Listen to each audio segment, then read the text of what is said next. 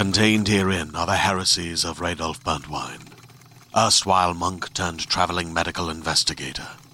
Join me as I uncover the blasphemous truth of a plague ridden world that ours is not a loving God, and we are not its favored children. The heresies of Radolf Burntwine, coming January 2nd, wherever podcasts are available.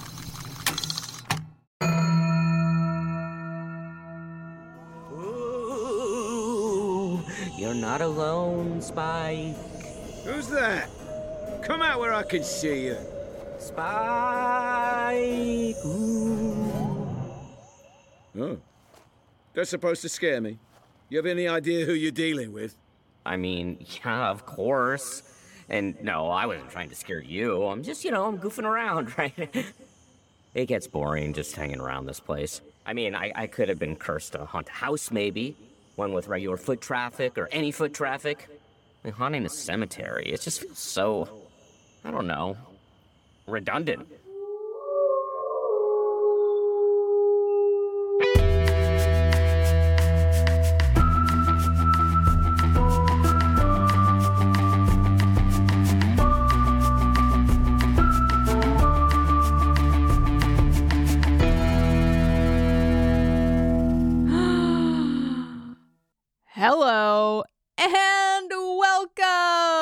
To Buffering the Vampire Slayer, a podcast where we used to be watching and discussing every episode of Buffy the Vampire Slayer one by one, spoiler free, but now we are listening to and discussing every episode of Slayers, a Buffyverse story, also one by one, also spoiler free.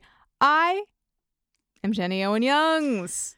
And I am Kristin Russo. I would say that this is p- podcastception, right? Like that's that's what's happening here. Podcast inside of a podcast, podcasting about a podcast. Mm-hmm, mm-hmm, mm-hmm. This week we are here to talk to you. Finally, thank you for your patience. Uh, we had a, we hit a couple of bumps in the road on our way to episode five. We are talking about episode five of Slayers, a Buffyverse story. Episode 5 was written and directed by Amber Benson and Christopher Golden, and co directed and produced by Casey Wayland. It originally aired in a full season binge drop on October 12th, 2023. And this is the one, according to Kristin Russo, where Jonathan is a ghost in the alternate universe of Sunnydale, and Anyanka is stuck in the body of Jasper. We love to see it. It is also the one where, notably, I think, we get some big Cordelia backstory from the alternate Mm. universe. Um, Mhm, Jenny, almost called you Jennifer right at the top just because I felt like I was getting serious. Uh, big thoughts on episode five of Slayers. My biggest thought is that we were going to tape this episode so long ago. Mhm. and I took my notes so long ago that if I ever.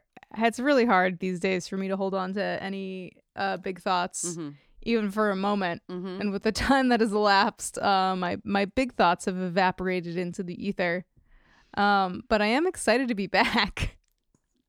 Yeah, I'm excited to be back you? too. Yeah, I mean, so I have sort of a, a dovetailed experience, but not quite the same experience where I uh there was such a huge gap for me between episodes four and five. Not in my original listen, of course, because I listened to them all um before they released. But this listen, I was like, okay, what's happening now? But um I I think that some things in this episode are executed in ways that I am delighted by. Um, I think you know Jonathan and Jonathan's like Danny Strong's performance. I think is something that I celebrate. I was really really happy about that.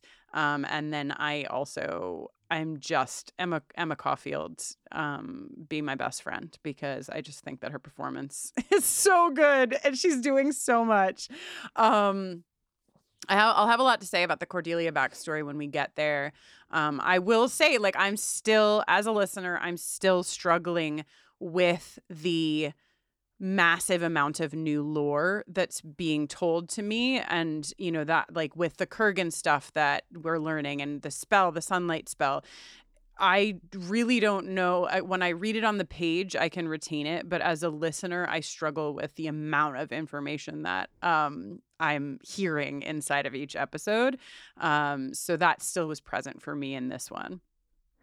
I do feel like it might be easier to ingest and retain if there wasn't like it feels like there's a, just a ton of new stuff flying around. Yeah. We've got the whole, you know, a vengeance demon actually possess, you know, like that whole deal and this queen of vampires and the queen of black magic and all of the Kurgan stuff, which is like not just one thing. Yes. It's like kind of, you know, and a lot of the Kurgan stuff I think is very, very cool. Mhm. Um, but I feel like the story might possibly be better served if we were just like focusing on that. If we were just building that without like kind of yeah. adding on all of these other additional sort of like trappings that don't necessarily feel essential to the story. Yeah. Yeah. You know, it feels like maybe there are some things that could be pared away that like would make it easier to experience, Mhm. you know, like the core of what they're getting at. Also like the we've got ghouls in the cemetery. Yep. Uh we've never had a ghoul before. We've never had a demon or human inside trapped inside the body of an animal. I don't think. Oh yeah, I don't think we've had that for sure. And also, Um I mean, maybe this is some uh, the the whole concept of vampires. Also, like you talked about the concept of the vengeance demon being an outside presence that comes in, but I don't know that we've ever really discussed vampires as existing ephemerally and then entering the body of the person who has been sired by another vampire. Like that also is a pretty massive thing. within the realm of the show, you know, I feel like vampires have been talked about as uh human demon hybrids, Right. right?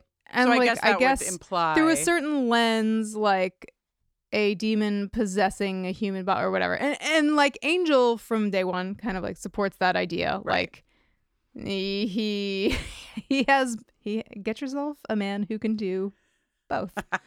uh he's doing both as hard as he can. Well, it's it's Uh, and this is not this is not the show is th- this podcast this uh Slayers is not responsible for this, but I think that like some of the muddiness of it comes with the soul, right? Because it's like either a vampire is like the person without the soul or a vampire is a person with this ephemeral demon inside of it we're doing kind of both and that's not the that's not the slayers uh doing. It's just like i think that's Right, why right, right. which like and not that it has to be one or the other but i think it's just a little bit muddy um when we get into that realm. But all, all that to say there is a lot and i think to your point jenny and maybe this wasn't your point but what you just said made me think about the fact that what's happening in the Drusilla Terra storyline and the Kurgan and the sunlight spell and all of that, I think feels so different narratively from what is happening, especially like in this episode, right?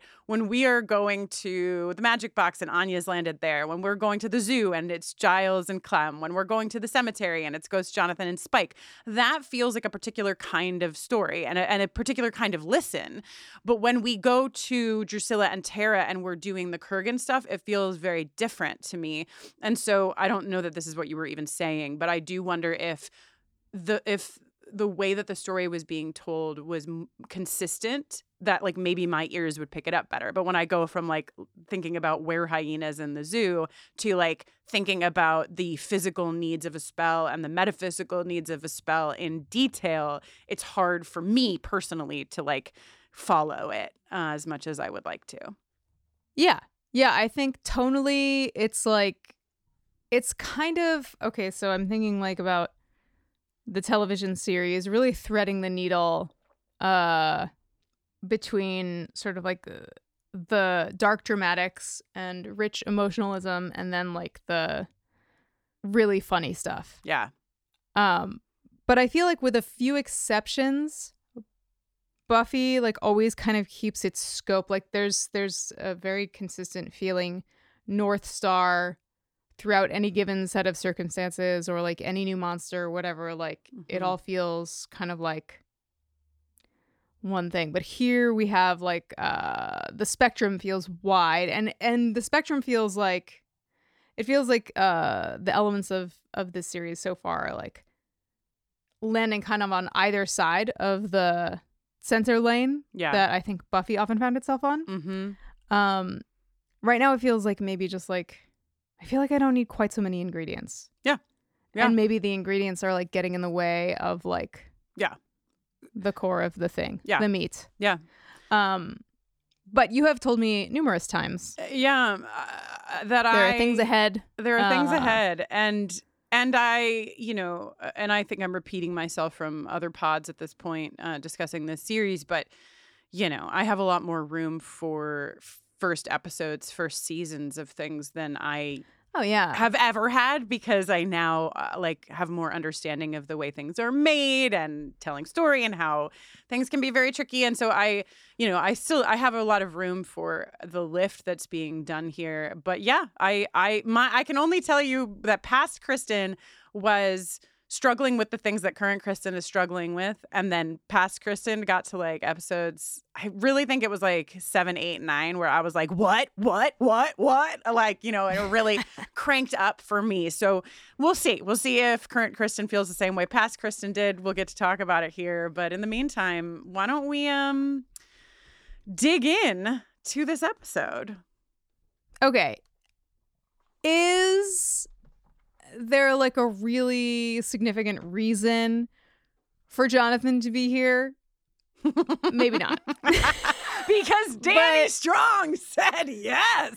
yeah, yeah, yeah, yeah. I mean, I mean, we don't know that. I'm. I don't know that. I'm just opining, but like, you know, I think I mean, adding another element, you know, adding another alternate reality version of a character we already know who is a ghost haunting a cemetery that's full of ghouls that are now going to eat the flesh of the dead right off the bone of Spike, uh, et cetera, et cetera. Mhm.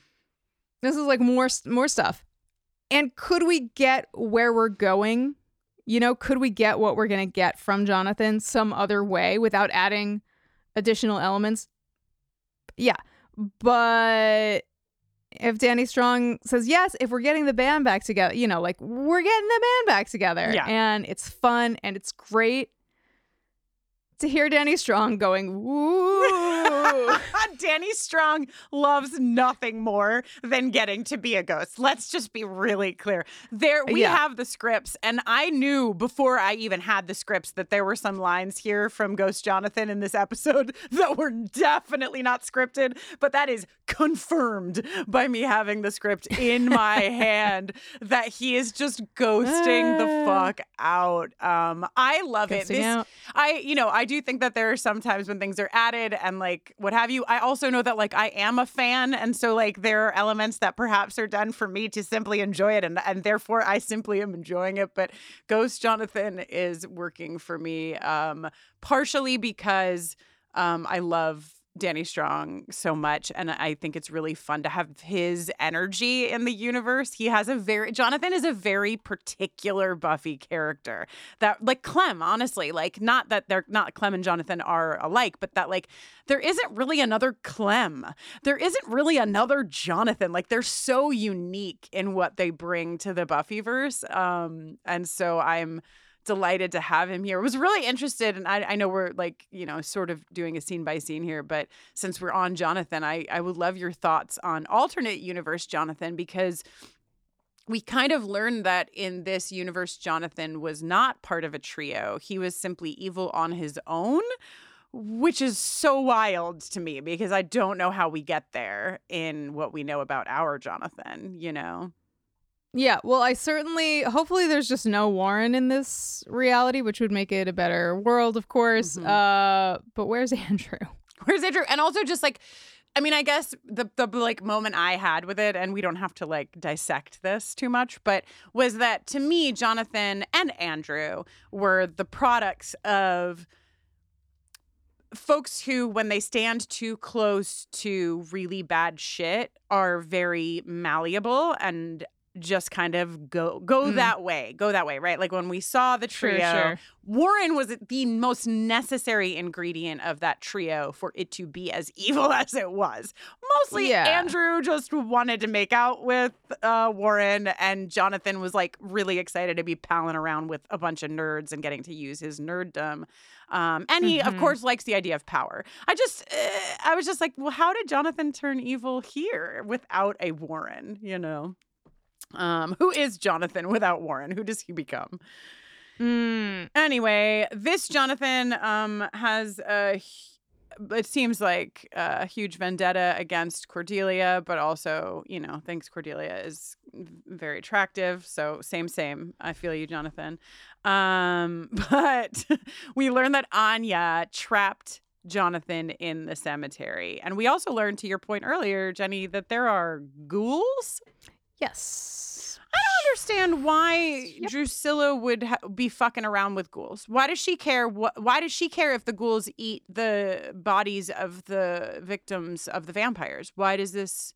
It just feels like Drusilla maybe needs to take a step back. Okay. Too- Yeah, too it much. seems kind of speciesist, yeah. you know? Like you're not going to use them. You killed them. You're just going to leave their bodies there. Why can't the ghouls have some too? Mm, Yeah.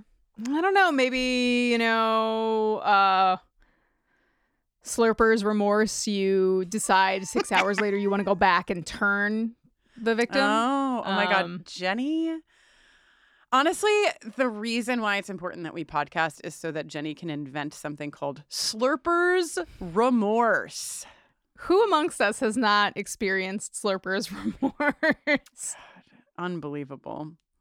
Uh, Something that I do like about the cemetery is the jaunty harpsichord music. Yeah, me too. Me too. I like it a lot.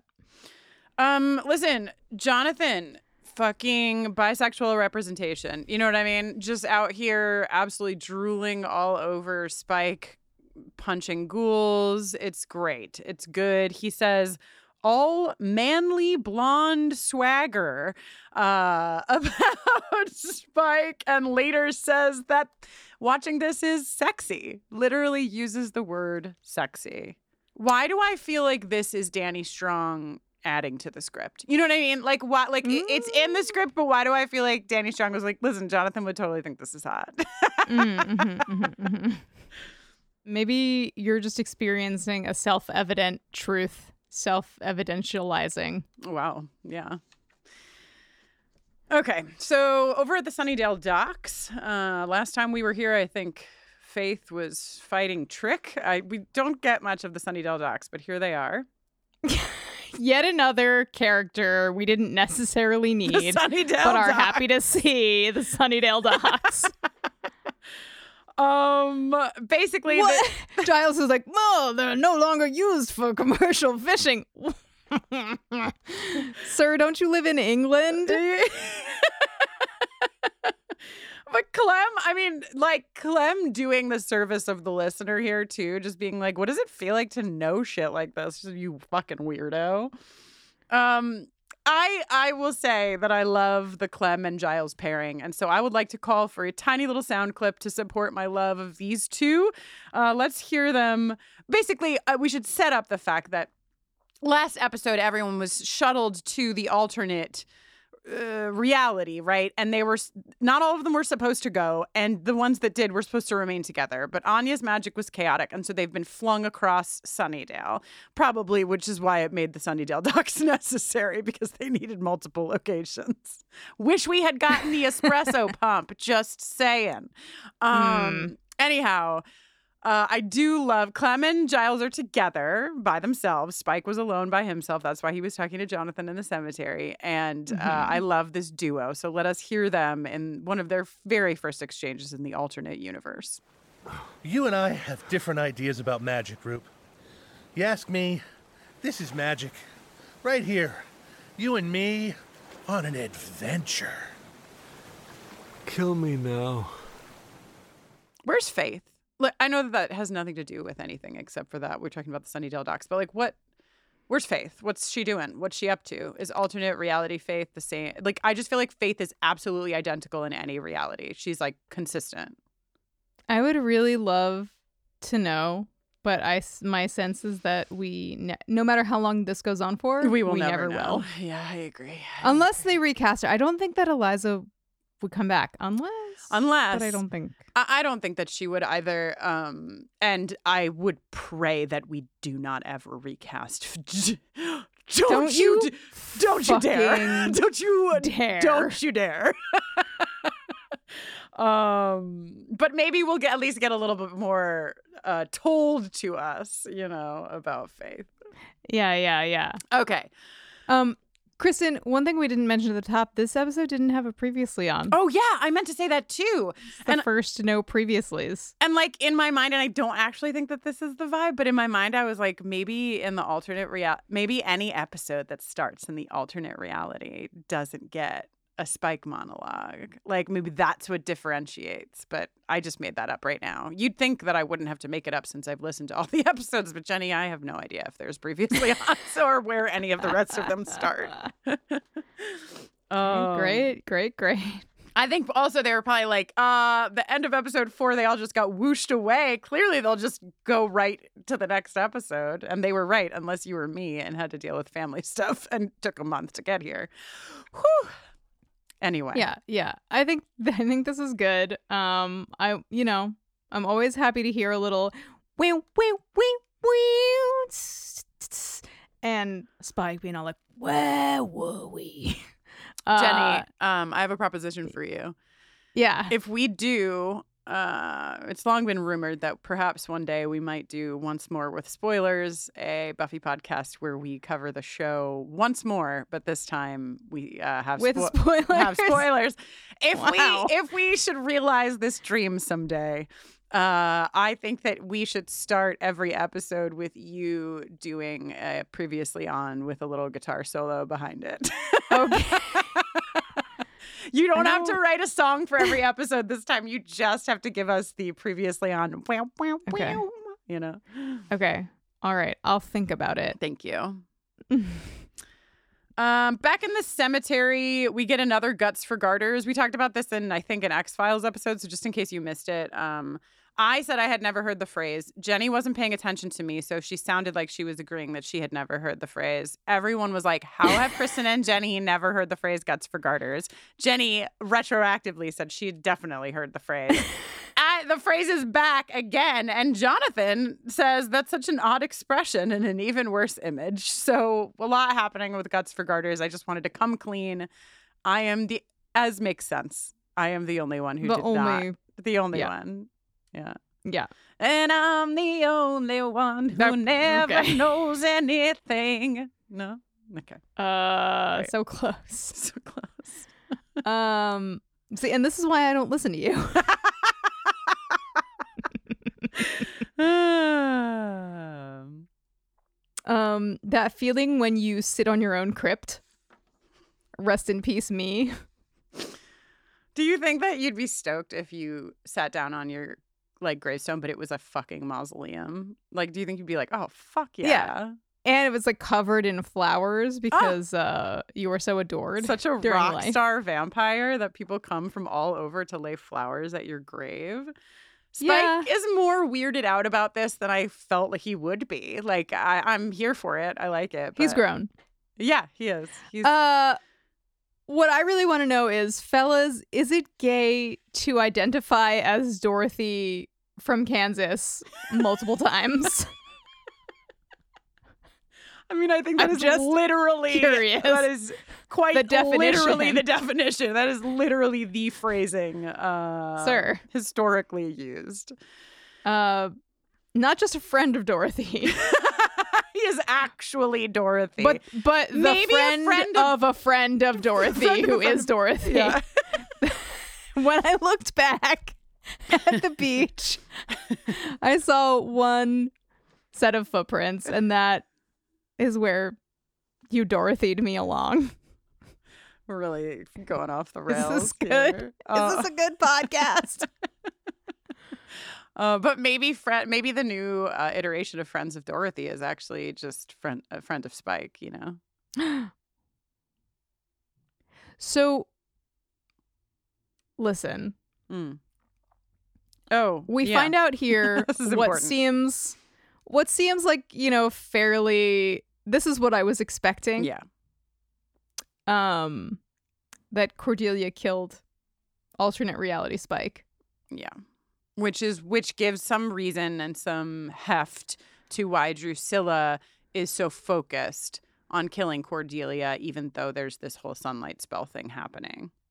and why cordelia one of the reasons why it's really easy for cordelia to view spike as uh expendable Totally. He's already gone. Already gone once. Might as well go again. Yeah. Um, so Jonathan is going to try to locate Cordelia and Indira on the spirit plane for Spike in exchange for Spike asking Anya very nicely to remove the curse on Jonathan wh- that holds him haunting the cemetery for all time, right? What did Jonathan do to Anya? Please tell me. Um here are some here are some things. Okay. Here are some theories. Great. Um, A number one, I don't know if you've heard, but Anya and Tara were best friends. All just best friends. Nothing more. Yeah. So, did Jonathan kill Willow? Oh my god. Starting Willow big, Tara- swinging hard. Yeah, yeah, yeah. I have some other ideas, but this is my this is number one. Willow and Tara were dating in the alternate reality, and Jonathan killed Willow. Okay, okay, okay. Okay. Yeah, I like it. Put it on Uh, the board. Okay. Um, Anya had a dog before Jasper, who met an untimely death at the hands of Jonathan. Oh my god, Jonathan was actually Anya's dog walker and through a mere accident. it wasn't even Jonathan didn't even mean to do it actually. Uh, Jonathan shoplifted from the magic box. Mm, that tracks that tracks across many many planes actually. He needs Let it. so w- much Let's just. The thing is, though, that how did Jonathan die? Did Anya kill Jonathan and then curse his ghost? or did or- Jonathan die and then Anya was like, "Hey, you're banished." Yeah. Can't wait to find out. Um, I'm flying away, by the way, is the line absolutely not in the script that I fully knew was flying away. we have we have commented uh, for some other episodes that we don't need to be told everything. This is a place where I disagree with us. We absolutely needed this exposition. We, needed to know. Okay, to the magic box. Anya by herself. No Jasper. Oh no. Everything in the magic box is busted up. She assumes by Drusilla. She mentions the world of shrimp drink. Yeah, that's on your bingo card. It fucking better be. Mm-hmm. Um, and then before we get too much further in the magic box, we cut over to Drusilla's lair. Jenny, um, really importantly, I thought that you would be in solidarity with Juliet Landau because the script actually calls for Drusilla to say, Oh, poo, what is it this time? And she decidedly does not say that. What does she say? I think she just says, "Oh," you know what I mean? Like she just takes poo out of the equation. She was like, "Drusilla would never." Correct. oh, so I have something for this, and this is probably, I mean, you probably could gather this uh, just with your own brains. But when I saw the list of, uh, when I heard this actually the first time, and I heard the list of uh, names that Tara was calling on in this opening, sp- she's doing the sunlight spell, working on the sunlight spell. I was like, these Mm. clearly have to be actual names, uh, and they are. So she she says, Cap- uh, and I'm, I apologize if I'm pronouncing anything wrong. She says Khepri, uh, Malakbel, Surya, and Shamash. Uh, Khepri was an Egyptian uh, god who represented the sun. Also, this god, I just had to have to say, Jenny, is a scarab-faced god. It's a its face is a scarab beetle. Ooh. Um, Malakbel is a Syrian sun god. Uh, also, something I found very interesting about Malakbel is that it was actually um, part of a trinity with uh, Aglibol, which is the moon god, and uh, Baalshamin, which was the sky god. I just thought it was a really cool trinity since I'm so used to, you know, Father, Son, and Holy Spirit. Really liked sun, moon, and sky as my trinity. Uh huh. Uh huh. Uh huh. And Uh, also with you. Uh, yep. Uh, Surya is a Hindu god of the sun, and then Shamash is a from the Mesopotamian religion, um, and that's the name of their sun god. So these are all rooted in, um, you know, real religious, cultural places, uh, which I thought was fun. Cool. So this is where we learn. Yeah, take us take us through, take us on a journey. Okay. Vampires burn in the sun because the demons inside them burn. Right. Vampires are like, prepare yourself, hermit crabs? Draining a human invites an ephemeral vampire into the dead body. Give me a side by side of Lestat and a and a hermit crab. Like just I just want them next to each other just for fun. Okay. Okay.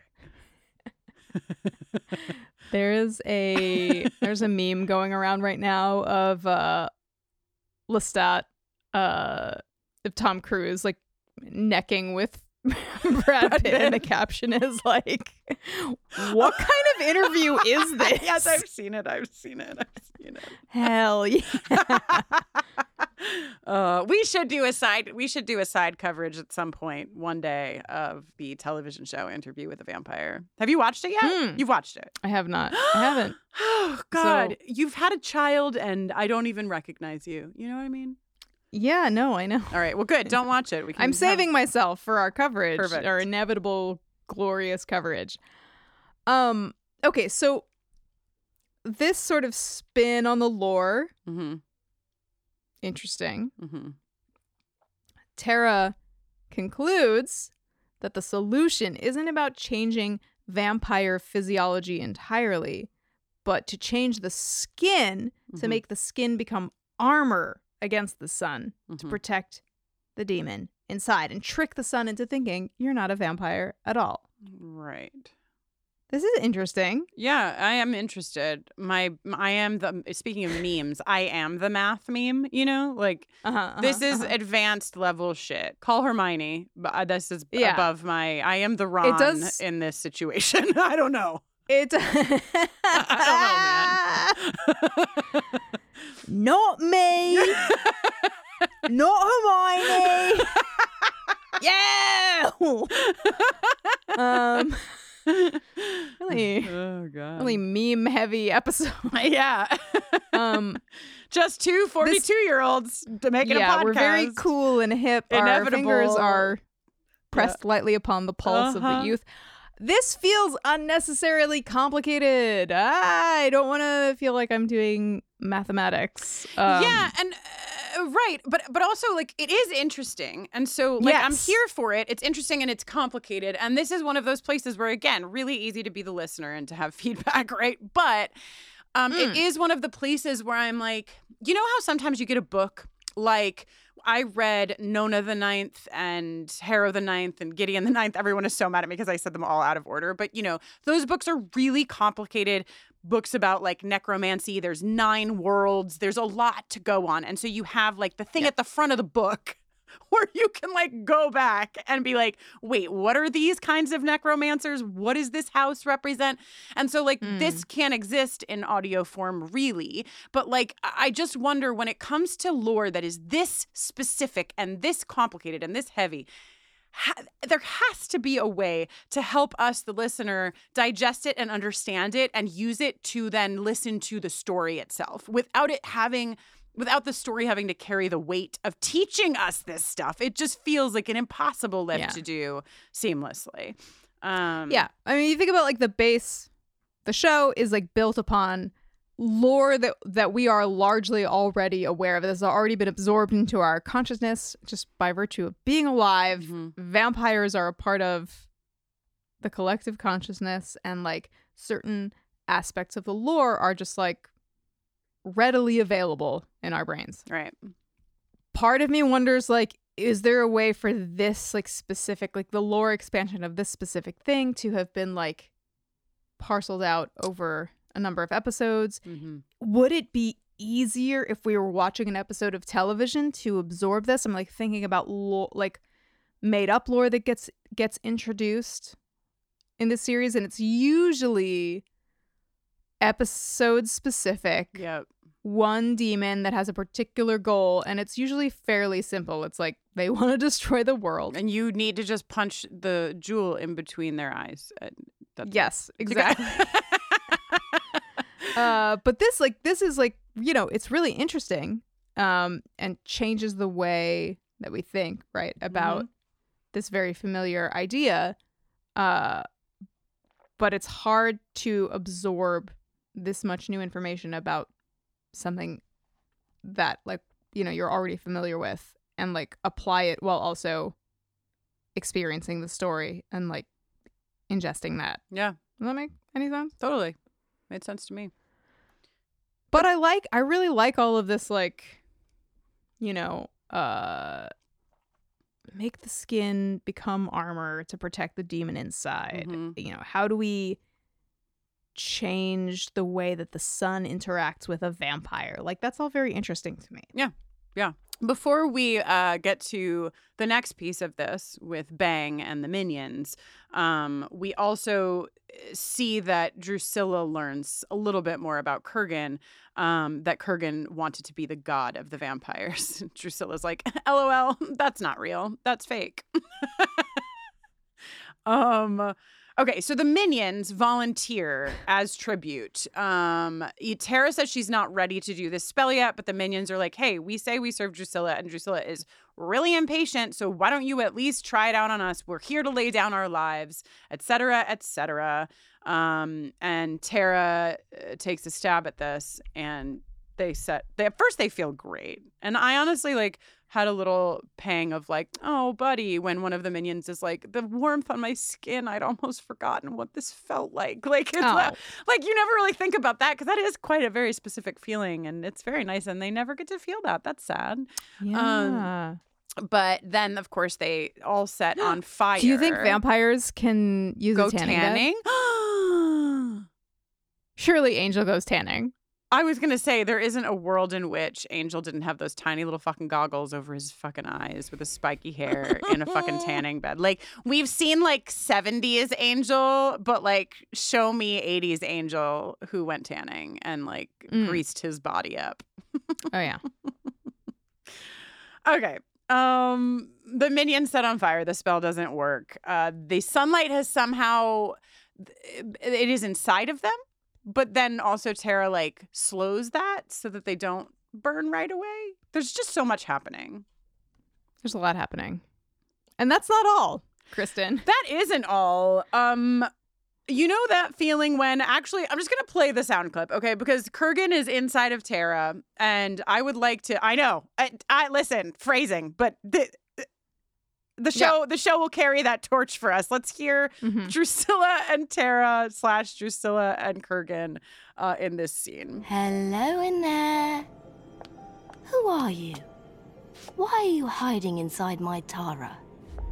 She knows. She knows who I am. Tara, how could you? You have a man hiding inside you, and you didn't tell me. That feeling when yeah this you know?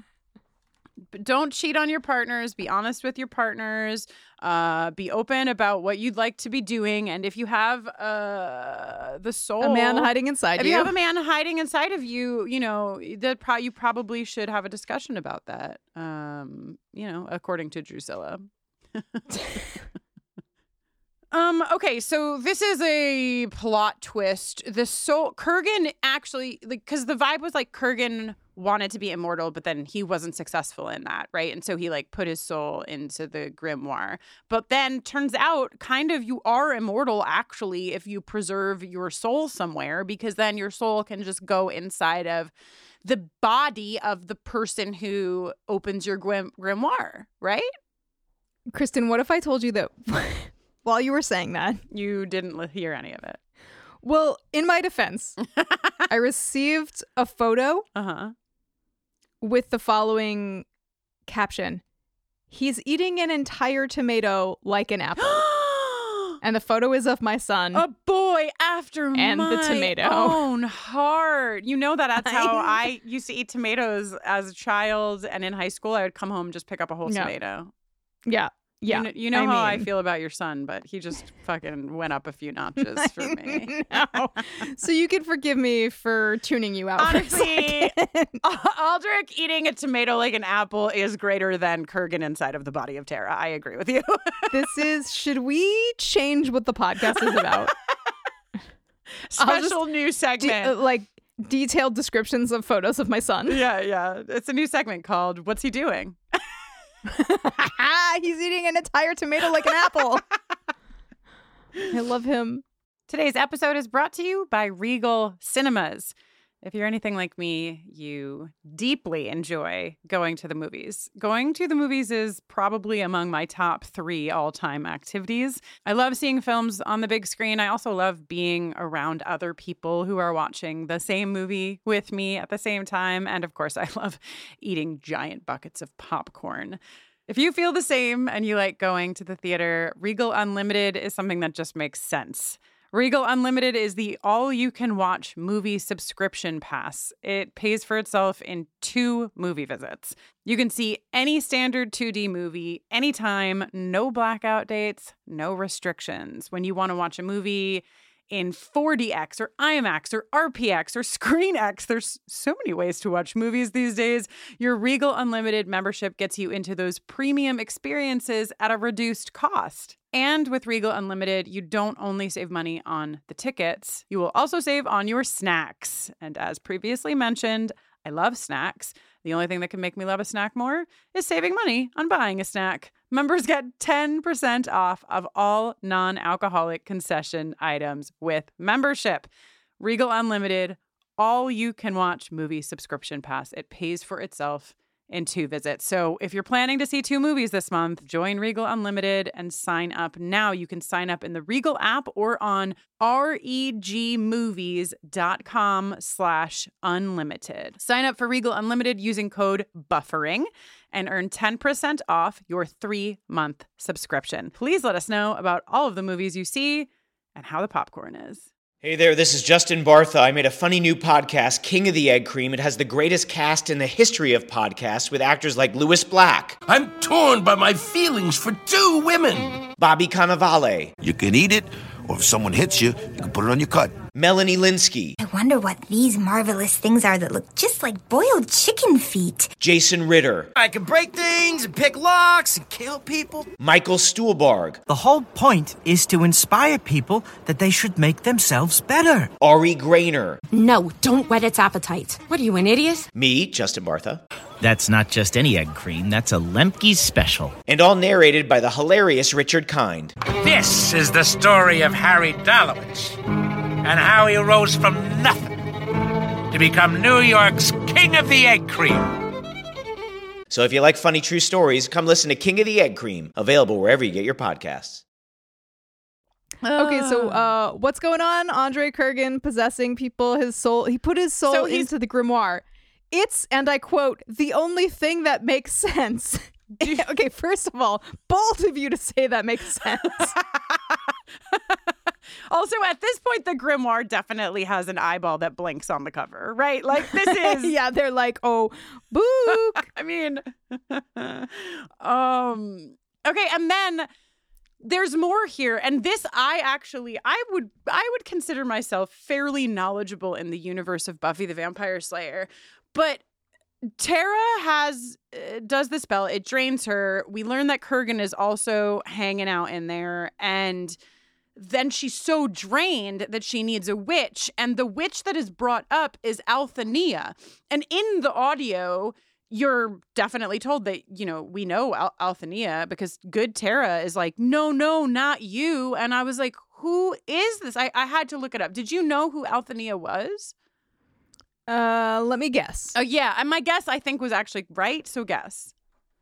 Okay, so during Willow's rehabilitation, she went to England and subsequently, even after coming back to the United States, I think received support from a coven that I believe was based in Devon. So, was this Yes. the head witch in charge. Ding, ding, ding. HWIC, Okay. Althea. Um, that is exactly Tremendous. who this is. um, I have referred to her as Chekhov's Althea. Uh, okay. I mean, I'm sorry, but when a, when a witch is drained, and specifically you hear someone say, "Don't actually finish her off, save her for leftovers for later," I feel like it just makes her automatically Chekhov's Althea. So, Yeah, yeah, yeah, yeah, yeah. Yes. All right. Yes. um, so Tara can have leftovers. leftovers because Althea is so powerful. No need to devour her all at once. Um, who boy? Yeah, Tara has a slurp. And then, And then, okay, I just feel like a busker is busking Buskily? with buskily, busking buskily across the room. Uh, um, yeah, this is, I mean, this is obviously, the song is obviously intended to be a joke, but it also just like bums me out for country music. Uh, that this is what a lot of people think about country music, but also country music has done this to itself. It is reaping what it has sown. Uh, it's just so complicated. You know, the other day, Kristin, I was like, uh, I was looking after Aldrich by myself, and I was like, I'm gonna play Aldrich's some Johnny Cash. He's gonna hear his first Johnny Cash, and so I put on um one of my go-to Johnny Cash albums, uh, Live at Folsom Prison, mm-hmm. And it's like it opens with Folsom Prison, which of course includes the lyric "I shot a man in Reno just to watch him die," and I was like, "Oh God, okay, uh, let's um, it, don't pay attention. He's it's a made up, it's, it's, ketchup. pretend. It's actually ketchup. yeah, it's ketchup. so I hit skip to the next track, which is of course uh, "Cocaine Blues," um, in which uh, there is yet another lyric that is something like, "I took a shot of cocaine and I shot my woman down," and I was like, "Aldrich, no, it's it's ketchup and sugar. it's sugar and ketchup. Uh, pay no mind." And then I just went through, and then I switched over to uh, "Live at San Quentin," and um, you know, there's just a lot of shooting people and doing cocaine, it turns out. And and that to me is really the essence of country music. Oh my god. Uh not not your wife and your dog leaving you. Uh, yeah, yeah, yeah, yeah. That's fair. That's fair. A good case. Oh, if they do leave you, it's because you shot them and did some cocaine. Oh god. I just now have a vision of like Aldrich listening to Johnny Cash while eating a tomato, like just fucking chomping, Yeah. listening, you know. Yeah, uh, yeah, yeah. Well, yes, the Busker busks Buskily, and these are this is a Busker vampire. Their names in the script are Busker vampire and Worried vampire. and so the worried yeah, vampire is like, "Yo, did you hear the Slayer's back? We gotta go!" And they rush off, which clears the stage uh, of the streets of Sunnydale. the the worried vampire is like, wow, you've got a great hustle going on, but let me tell you what I would do if I I wouldn't be getting anywhere near This somebody busker. singing the song. I'd be crossing the street myself. Um, okay, so this is when we get the Cordelia and Dira conversation. So Cordy and Indira stayed together in this uh whatever we call it, zooping to the other reality. Um and Cordelia is you know, she's not telling us a lot about her life herself, right? That's her vibe. She doesn't want to talk to you. She's not your friend. She just has business to do. She's lost a lot, etc. Um, so we learn a few things. Cordelia came to Sunnydale when she was 12, so she did come to Sunnydale earlier than Buffy uh, in Buffy's universe. We also learn that Cordelia's sister died. We knew that, but Cordelia blames herself. When Indira asks her for any details, Cordelia is like, "Shut up. We don't talk about that here." But then she does. But then she does. Indira says, I'm here. I traveled across realities to help you. I'm fighting alongside you. I think I deserve to know why. Um, and Cordelia says they're not friends. Indira, but I, I just, you know, not to put too fine a point on it, but Laya, Laya's ability to deliver lines with very distinct. We talked to Casey. If you listen to our interview with Casey, you know that he was talking about how, like, to do Jasper, they needed like all these specific kinds of sounds to mean different things from Jasper. Laya's range of telling us how Indira is feeling with a short little amount of words is unbelievable. I mean, she is so incredibly talented at translating emotion through audio and audio alone. It, it like surprise it's a it knocks my socks off every episode. Indira basically says to Cordelia that like in her reality there was a Scooby gang and you know people did rely on each other and people did share each other's feelings. And so whatever this unlocks for Cordelia, it does get her to open up. And we learned that the master sired Cordelia's sister, turned Cordelia's sister into a vampire, and then starved her of any nourishment, any blood, until she became mm, like an animal, like nearly rabid, what have you. Then locked Cordelia and vampire Sarah in a room together. And of course, Cordelia had to kill her own sister. This is a bit of a there's a bit of Gunn in this story right this is this is Gunn's uh, arc with his sister from angel. Um, his sister was turned into a vampire. He was a vampire hunter and he had to kill his own sister. Um, i also got some notes of uh, the end of season two of buffy when buffy kills angelus but it's angel when he when she Mm. kills him because we hear cordelia say that like it was like she was her sister was a vampire but in the last moments like right before she was fully dust her sister like Mhm. recognized what was happening and looked at her and was devastated um so i and i like that i like that there's some little pieces from other places here in this story but yeah, some some echoes of uh helpless as well. helpless yes being trapped in the room yeah Um, this is very sad. Oh, yeah, you know what? I had written down do do do. Yeah, there it is. do, do, do, do, do. Um and Cordelia says the master killed us both that night. Oof. Yeah, some really good writing in this bit. And I also think, you know, Charisma has a very incredible ability to give us a lot. I mean, she, these monologues are pretty long, and I was rapt for all of them, paying attention to Yeah. every detail of the story. Um, lines that I highlighted were You don't know what it's like to choke down your grief just to keep functioning. Um, and then I never asked for it. Yeah, I may be good at it, but all that means is I'm good at two things killing and not dying. That's I know powerful and hard. Yeah. Um, Yeah, I'd like she's she's crushing. yeah, I'd like to play a little sound clip here of um, just a quick exchange between Cordelia and Indira in this scene, um, just so we can hear a little bit of what Charisma is doing, and also I think uh, what Laya is doing, even though Laya only has one, two, three, four, four words in this clip. Every loss I've experienced Sarah, Harmony, my Giles, Jesse. It's like a dull ache that never goes away. Cordelia, if I'd known. You'd what? Not ask me thoughtless questions? Seriously, you don't even know me.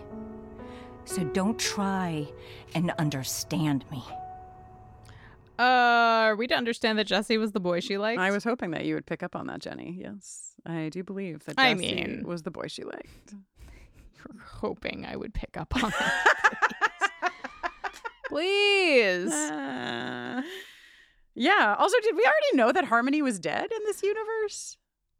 Um, I think only insofar as they, you know, what we already got a list of people close to her that were killed, and one of them was her best friend. Okay. And one of them was the boy she liked. Okay, So okay, okay. Harmony, Jesse. You hate to see it. Harmony living longer than nearly everyone in the Buffyverse in the reality we know, but she didn't. La- She did not last here. Um, but yeah, this is just. Um, it's. I think it's really beautiful, and I think it's also really important and uh, good backstory for Cordelia the Slayer. Yeah, I love it. Um, and I love charisma. S- So great. Yeah. And now, um, yet another, yet another uh, individual who said yes to the big reunion. It's the Sunnydale Zoo. and the hyenas who have somehow like the werewolves fed on the hyenas vibes. That's is that what makes a were hyena? um, no, Kristin, that is not how it works. But if a werewolf bites a human, then the human becomes a werewolf who's human most of the time. So if a werewolf bites a hyena, the pack, the pack, the Okay. pack, the pack. John All Mark. John Mark, play the pack by Kristin Russo. No, thanks.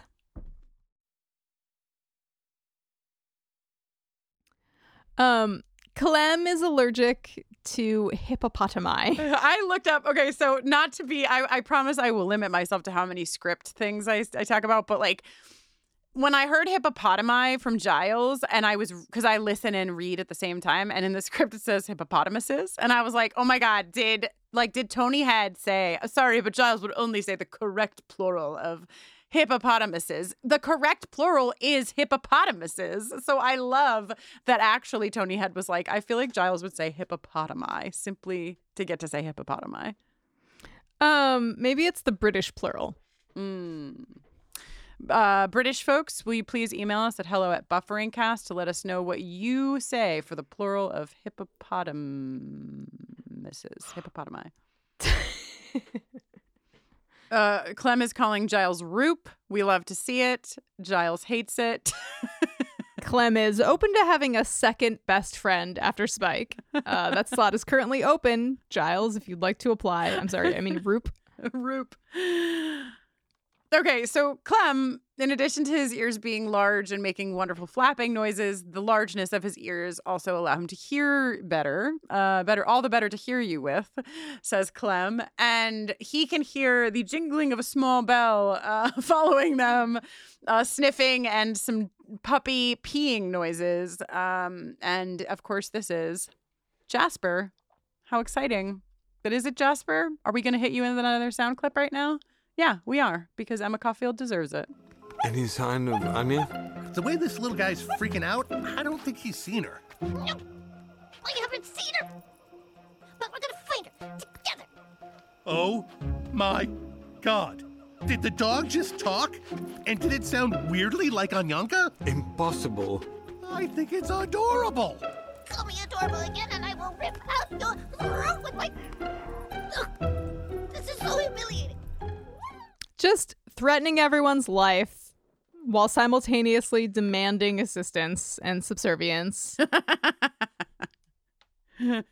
oh, this is very very fun. Um, I I sort of persuaded, I helped shoehorn Emma Caulfield into doing a Papyanka impression live on stage at Comic Con for us. and I I didn't know if it was gonna work, and it took a little bit of back and forth, but she she got there and she did that live for us, and it was very very Hell wonderful. She had to get she had to put on Anya first, and then was able to get to Pup. I mean, Anyanka first, and then to Papyanka. Like it was like a mm-hmm. layered journey for her as an actor, which I thought was very fun. It makes sense. We also learned that Anyanka doesn't want to kill Anya, right? Because there's this like, we'll help you if you promise not to kill Anya moment. And she's like, why would I ever want to kill her? I obviously just want to smooch her until I fall into her body. Um, yes, queer culture. And uh then uh oh, animals descend upon them. The qu- this is the, uh, the don't worry if you're wondering how Anyanka got into the body of Jasper. It's simply quantum paradox, you guys. That's it's just the simplest explanation. Um, two Anyas kind of in a mm, orbit to another reality simply can't exist. So swoop into a puppy body. Swoop. Swoop. All right. Into the magic box we go. The minions are here to set themselves on fire as a means to torching the magic box. It seems like they could have just used some f- gasoline in a match, but right. we like the drama. They like the drama. They do like the drama. You know who else likes the drama? Tara. Mm, Tara. Tara. no, I can't stop. Uh, tells Anya, you know, you should just like go back uh, to whatever reality you scooted off to and just like never return. Mm-hmm. You'll be safer that way. And Anya's like, Hmm. "Mm, how about not? How about I don't do that? And uh, Tara, for whatever reason, tells Anya that there's a book that she's after. So, uh, some somewhere in this episode, we also learned that there's a book that Giles had that mentioned Kurgan, and maybe there's more that Tara can, you know, learn to help her with the sunlight math. And Tara tells Anya that Giles had this book. And so Anya, of course, is like, You will get that book over my dead body. To which Tara's like, Well, I, that's unfortunate. I didn't want it to have to be that way. And then we just hear like this very forceful wind and a scream, and we cut to the next scene. We do. Okay. Cordelia. I would have put Ghost Jonathan in the universe simply to get him to say Cordelia in a spooky ghost voice, honestly. Is there any word better to say as a ghost than Cordelia? No, I think that's the number one, the best job you can get. The best assignment you can get as a ghost is haunting someone named Cordelia. Or Ophelia. You know, just give Yeah, give your ghost someone with a lot of vowels in their name to haunt. Uh, Cordelia's like, he's a ghost. He's also a dweeb. uh, Jonathan wants to know if he can trust Spike. There's this really great harpsichord and theremin cue. While meanwhile, uh, over in the cemetery, Spike is like, You're scared, ashamed of what you feel, and you can't. You know you couldn't deal. Whispering. There he is. Spike! Okay. Listen.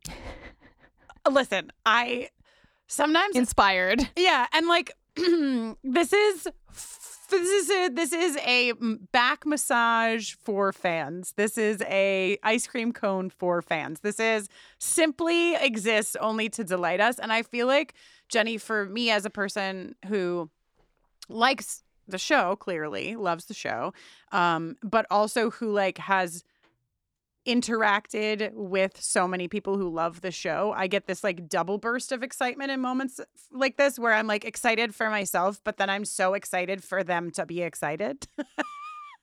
for the listeners to be excited, you know? Um, Oh, yeah. this did that for me.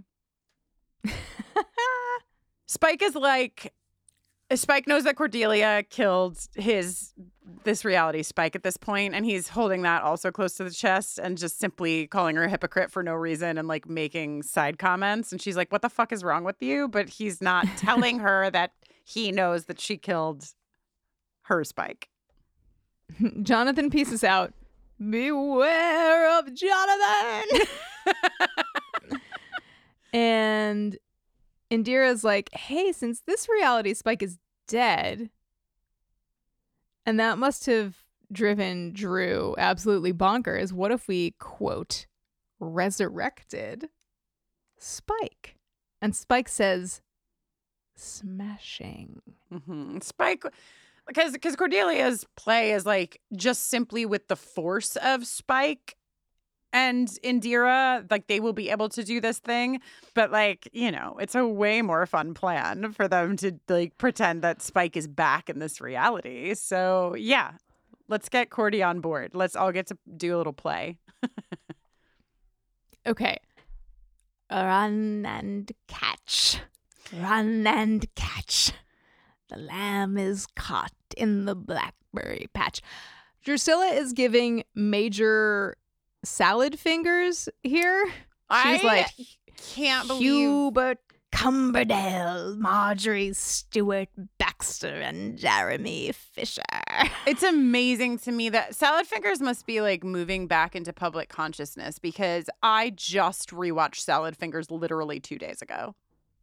Whoa. Yeah, because do you remember that um uh that drinking out of cups being a bitch video that we watched a bunch of times? Of course. Yeah. So that came into my feed and that made me remember, oh yeah, there was this and then there was Charlie, we're going to Candy Mountain. So I went there and then from there I was like, oh my god, Hubert Cumberdale. so in case that I'm ho- I'm hoping that there are other people in our uh, age bracket who are simply so proud of me for knowing exactly what my holy trinity is. Uh huh. Yeah. Congrats. anyway, uh, yes, I agree. I also think that Drusilla should get her jingle um, for this uh, for the for a few things. I'm going to tell you why. A for what you just did for that performance from Dru. Uh, B for her line. Yes, I know you're only a doll. Do you think I'm demented? And mm. three for then later learning that Drusilla sometimes turns her minions into dolls? Question. Drusilla, you fill my heart with dread, and still I'm led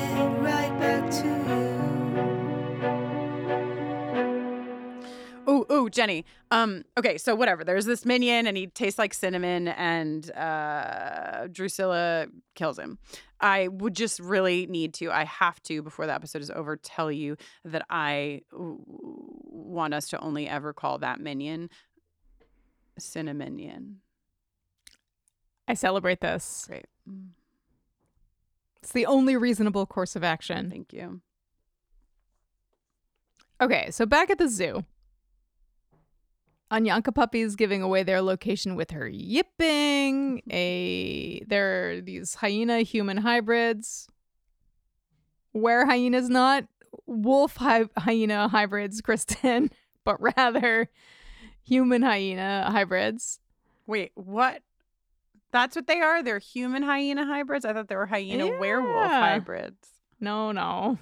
Oh, they're were hyenas because they are humans until they turn into hyenas? There we go. Oh, I thought they were hyenas until the moon was full and then they were werewolves. No. so close. Damn it. Uh why would they leave the lion's den unlocked? Do you know. think? It's fucking Sunnydale. You know what I mean? Uh, like, why anything? It's Sunnydale. It's the a place of chaos. So Giles and Clem trapped. Anyanka puppy small enough to fit through the bars. She bites Clem and scampers away. Farewell, Clement. It's just listen. It's good to me. Okay, I like it. Yeah.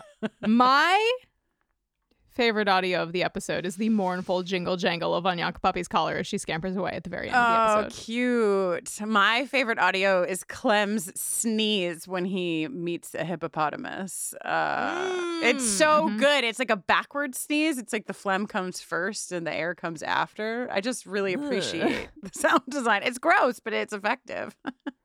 Oh my goodness. Well, we've looked over hill and under dale and around the zoo and hither and thither all over the cemetery. There's nowhere there's nowhere left for us to look, Kristin, but directly into the all-seeing eye of the Sexual Tension Awards.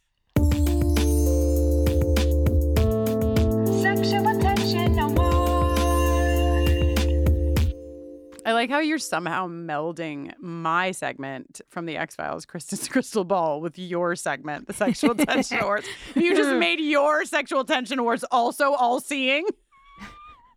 Wow. Fascinating. Uh, X-ray vision, baby. Sex ray vision. Yeah, nothing is safe. No act is safe. uh, and none can be hidden from the all-seeing eye of the Sexual Tension Awards. Come on. That's creepy. The Kristin's Crystal Ball sees into the future. The Sexual Tension Awards sees into the bedroom. That's so creepy, Jenny. Take it back. Dial it back. All right, all right, all right. I recant. Thank you. Oh my goodness. Um beautiful friends. uh today's episode, you know, there's a lot of like people trapped inside of dogs. There's a lot of like were hyenas and hippopotami. Um there's not a lot of time for sexual tension. Mm-hmm. There's lore being expanded. There's character histories and character traumas being told to us. No, no time for romance except in one very special place. Yeah, sorry. And this isn't going in as a contender, but Jenny, I did just remember that this is the episode where Drusilla says that what Tara Tara does with her fingers Listen. is I know, it's Mm, Yep. None of none of Jenny's business. That's for sure. It's none of my business personally, but if it's your business, then I celebrate that for you. this episode, we are nominating. We have collectively decided, so I guess it's none of Kristin's business either. Yeah. Uh, to nominate Ghost Jonathan and Spike in the cemetery with a pottery wheel. Wow. Sorry, just came to me. No, no, that's that's that's valid. Um, so if you'd like to cast your vote, that's the only duo we are nominating for this episode. Although you can always write in in the comments. Somebody listen. Last time we did an episode of The X Files, I shouted to the heavens and I begged for a gif that would show Mulder crawling up into the attic and resting his eyes upon Chevy Chase.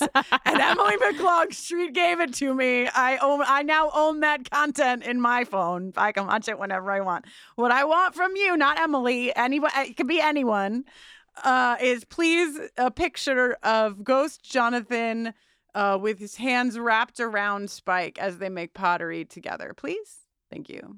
So cast your vote for Jonathan and Spike by visiting bufferingcast.com slash STA. That will take you right to the poll where you can click Jonathan and Spike or perhaps Spike and Jonathan. Beautiful. And thank you for participating.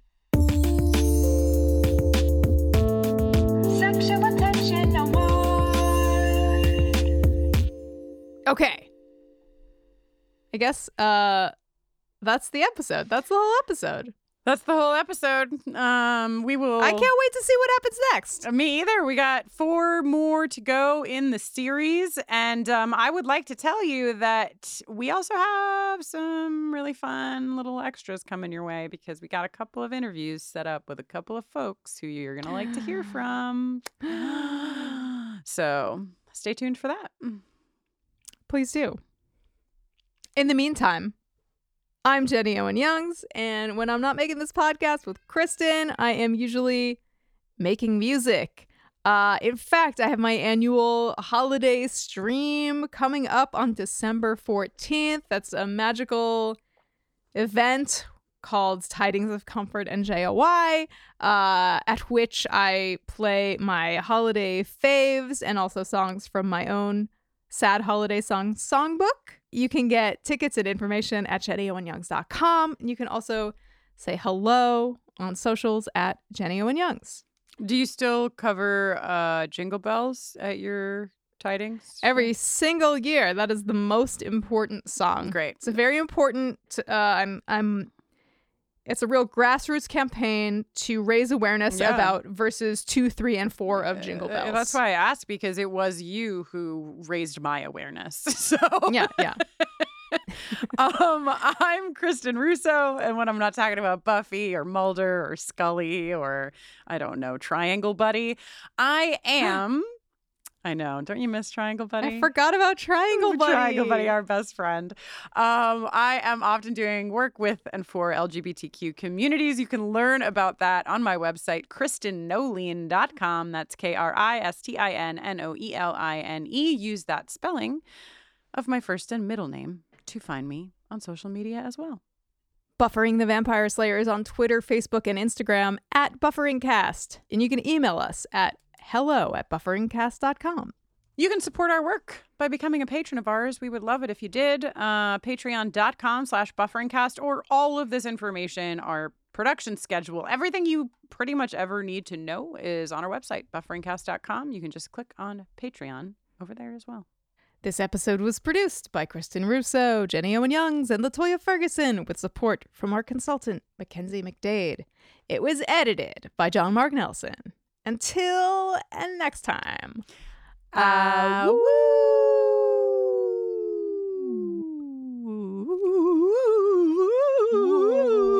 Beware, Jenny Owen Youngs. Hi, it's Jennifer, a founder of the Go Kid Go Network.